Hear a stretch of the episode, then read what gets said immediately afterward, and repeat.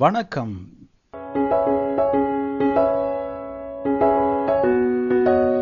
என்னை கவர்ந்த சிறுகதை.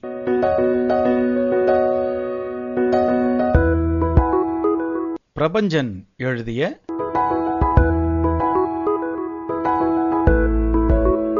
அப்பாவு கணக்கில் முப்பத்தைந்து ரூபாய் சிறுகதை. இதோ உங்களுக்காக.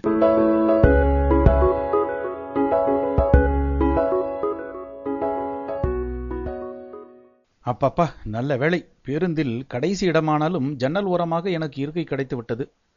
இந்த ஆறு மணி வண்டியை தவற விட்டுவிடக்கூடாது என்று ஓடி வந்திருந்தேன். சரியாக பத்து மணிக்கு ஊரில் கொண்டு போய் சேர்த்து விடுவார் ஓட்டுநர். அடுத்த நாலஞ்சு நிமிடத்தில் வீடு. அம்மா தூங்கியிருக்க மாட்டாள்.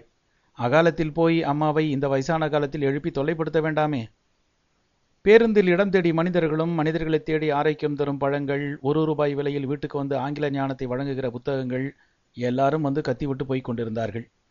வண்டி புறப்படுகிற நேரத்தில் என் எதிரில் நடுவயதினராக ஒருவர் வந்து நின்று என் பக்கத்தில் காலியாக இருந்த இடத்தில் உட்காரலாமா கூடாதா? என்பது போல் என்னை பார்த்தார்.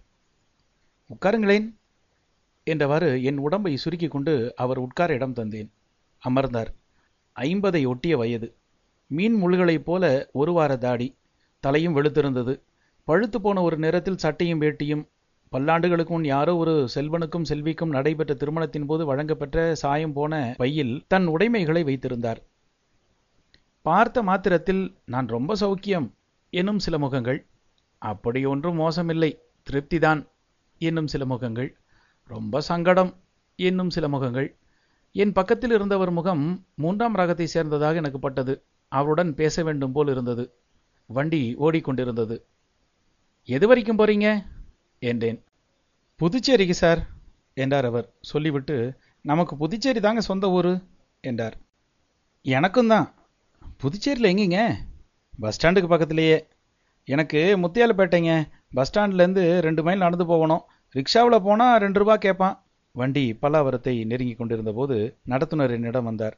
நான் காசை கொடுத்து சீட்டு வாங்கி கொண்டேன். பெரியவர் துணிப்பைக்குள்ளிருந்து ஒரு சின்ன பர்ஸை எடுத்து அதிலிருந்து ஒற்றை நூறு ரூபாய் தாளை எடுத்து நடத்துனரிடம் கொடுத்தார்.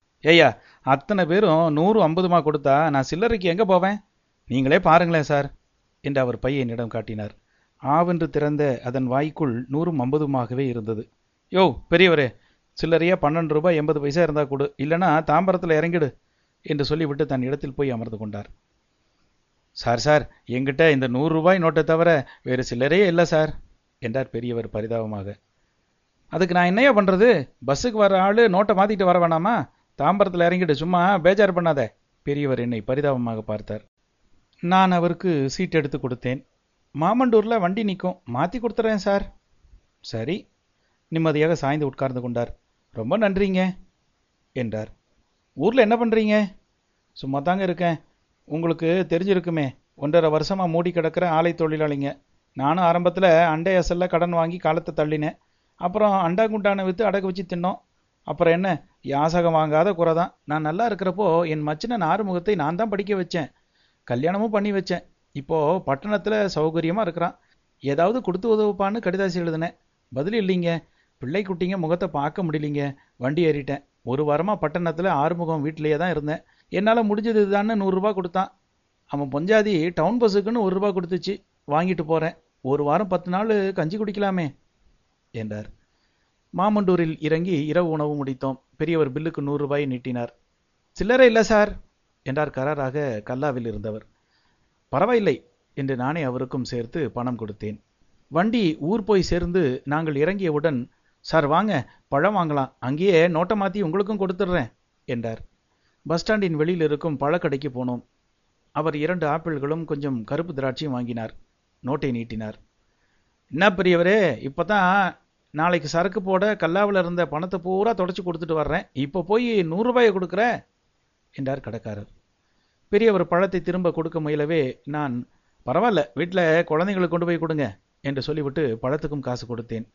தனியாக அவரிடம் ஒரு ஐந்து ரூபாய் தாளை கொடுத்து வண்டி வச்சுக்கிட்டு போங்க என்றேன். அவர் என் கையை பிடித்து கொண்டார். சார் ரொம்ப உபகாரம் பண்ணியிருக்கீங்க. அவசியம் நாளைக்கு நீங்கள் நம்ம வீட்டுக்கு வரணும். முத்தியால்பேட்டை மணி கொண்டு இருக்குல்ல அதுக்கு பக்கத்தில் துளசியம்மன் கோவில் தெரு. அப்பாவுன்னு சொன்னால் வீட்டை காட்டுவாங்க. அவசியம் வரணும் என்றார். நான் வருவதாக சொல்லி விடைபெற்றேன் வீட்டை நோக்கி நடக்கையில் இது அதிகப்படியோ என்று எனக்கு தோன்றியது. ஒரு தகப்பனாருக்கு அறுபதாம் கல்யாணம் நடக்க இருந்தது. அவருக்கு வேட்டி துண்டும் அம்மாவுக்கு புடவையும் வாங்க வேண்டும். நிச்சயம் இருபத்தைந்து ரூபாய் துண்டு விழும். மறுநாளே என்னால் முத்தியால்பேட்டைக்கு போக முடியவில்லை. இரண்டாம் நாள் எனக்கு அந்த பக்கத்தில் வேலை இருந்தது. வேலையை முடித்து கொண்டேன். அப்பாவை பார்க்க போகலாம் என்று தோன்றியது. பக்கத்தில்தான் மணிக்கொண்டு இருந்தும் எனக்குள் ஒரு தயக்கம். பாவம் கஷ்டப்படுகிறவர் அப்பாவு. இந்த பணத்துக்காகத்தான் வருகிறான் என்று நினைத்து கொண்டால் நன்றாக இருக்காதே. என்னால் இருபத்தைந்து ரூபாய் புரட்டிக்கொள்ள முடியும். அவருக்கு அது பெரும் தொகையாயிற்றே. எனக்கு அவரையும் அவர் குழந்தைகளையும் பார்க்க வேண்டும் போல் இருந்தது. போனேன். மணிக்குண்டு துளசியம்மன் கோவில். அப்பா வீட்டை சுலபமாகவே கண்டுபிடிக்க முடிந்தது. தெருவிலெல்லாம் கூரை வீடுகள். அப்பாவுடையதும் ஒரு சின்ன கூரை வீடு. உடைந்த கதவு மண் திண்ணை. அப்பாவு சார்? யாரு? சுமார் நாற்பது வயது மதிக்கத்தக்க அம்மாள் தலையை வெளியே நீட்டினார். அப்பாவும் இருக்காங்களா? நீங்க யாரு? நான் இந்த ஊர் தான் மெட்ராஸ் போயிட்டு வர்றப்போ அப்பாவை பழக்கம். வீட்டுக்கு வர சொன்னார். அதான். உட்காருங்க. வர நேரம்தான். நான் அந்த மண் திணையில் அமர்ந்தேன். அந்த அம்மாள் உள்ளே திரும்பி செல்வராசு! என்று யாரையோ கூப்பிட்டாள். ஒரு பையன் கால் சட்டை மட்டும் அணிந்தவன் வந்தான். அப்பா சாராய கடையில் இருப்பாரு. யாரோ வந்திருக்காங்கன்னு சொல்லி கூட்டிக்கிட்டு வா. சாராய கடையிலா? என்றேன். ஆமாங்க. கையில் என் தம்பி கொடுத்து அனுப்பின பணம் கொஞ்சம் இருக்கு. அது தீர்ற மட்டும் அந்த ஆள் அங்கே தான் கிடக்கும். என்றாள் மிக சாதாரணமாக. பையன் என்னை திரும்பி திரும்பி பார்த்தவாறு நடந்தான். ஆறுமுகம் கொடுத்து அனுப்பின பணத்தை உங்ககிட்ட அவர் தரலையா? தம்பி ஐம்பது ரூபா கொடுத்தானா? இருபத்தஞ்சு எங்கிட்ட கொடுத்துச்சு. மீதி அதை வச்சுக்கிடுச்சு பாவம். நல்லா சம்பாதிச்சு நல்லா செலவு பண்ண மனுஷன். சும்மா கடன்னா என்ன பண்ணும்? என்றாள் அவள். தம்பி உங்களுக்கு தெரியுங்களா? ம். உள்ளிருந்து இரண்டு பெண்கள் என்னை எட்டி பார்த்தார்கள். சுமார் இருபதும் பதினைந்துமான பெண்கள். பழங்காலத்து போட்டோக்கள் மாதிரி நிறமிழந்து இருந்தார்கள் பெண்களுக்கு அப்பா ஜாடை. அப்பா அங்க இல்லைம்மா என்றவாறு பையன் வந்தான். உங்களுக்கு அவரு ஏதாவது பணம் தரணுங்களா? என்றாள் அந்த அம்மாள். இல்லைங்க என்றேன். இருங்க வந்துடும். வர நேரம்தான் என்றாள். நான் அந்த பெண்களையும் பையனையும் பார்த்தேன். பசி முகத்தில் வெளிப்படையாக தெரிந்தது. வெறுத்து போய் குச்சியாக கைகள் கைப்பட்டால் கிழியும் ஆடைகள் ஒன்றரை வருட பசி தாங்கிக் கொண்டு வளர்கிற குழந்தைகள். என்னிடம் பத்து ரூபாய் இருந்தது. ஆறுமுகம் எனக்கு தெரிஞ்சவர் தாங்க. அந்த பக்கம் போனீங்கன்னா அக்காவை போய் பாருன்னாரு. அதான் வந்தேன் என்று விட்டு அந்த பத்து ரூபாய் எடுத்து பையனிடம் கொடுத்தேன். பையன் அம்மாவை பார்த்தான். எதுக்குங்க? என்றாள் அவள். ஆறுமுகம் தாங்க கொடுக்க சொன்னாரு. வாங்கிக்க சொல்லுங்க என்றேன். அவள் தலை அசைத்ததும் பையன் வாங்கி கொண்டான். நான் எழுந்தேன். நாளைக்கு வாங்களேன் அதை வீட்டில் இருக்க சொல்றேன். சரி என்று கூறி நடந்தேன். நாளைக்கு நான் வரப்போவதில்லை என்று எனக்குள் நான் சொல்லிக்கொண்டேன்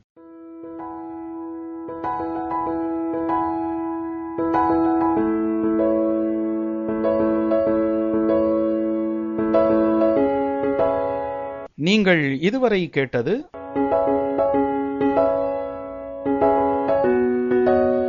பிரபஞ்சன் எழுதிய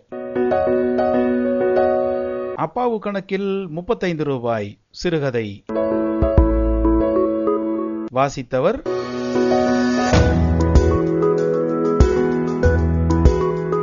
புதல்வன்.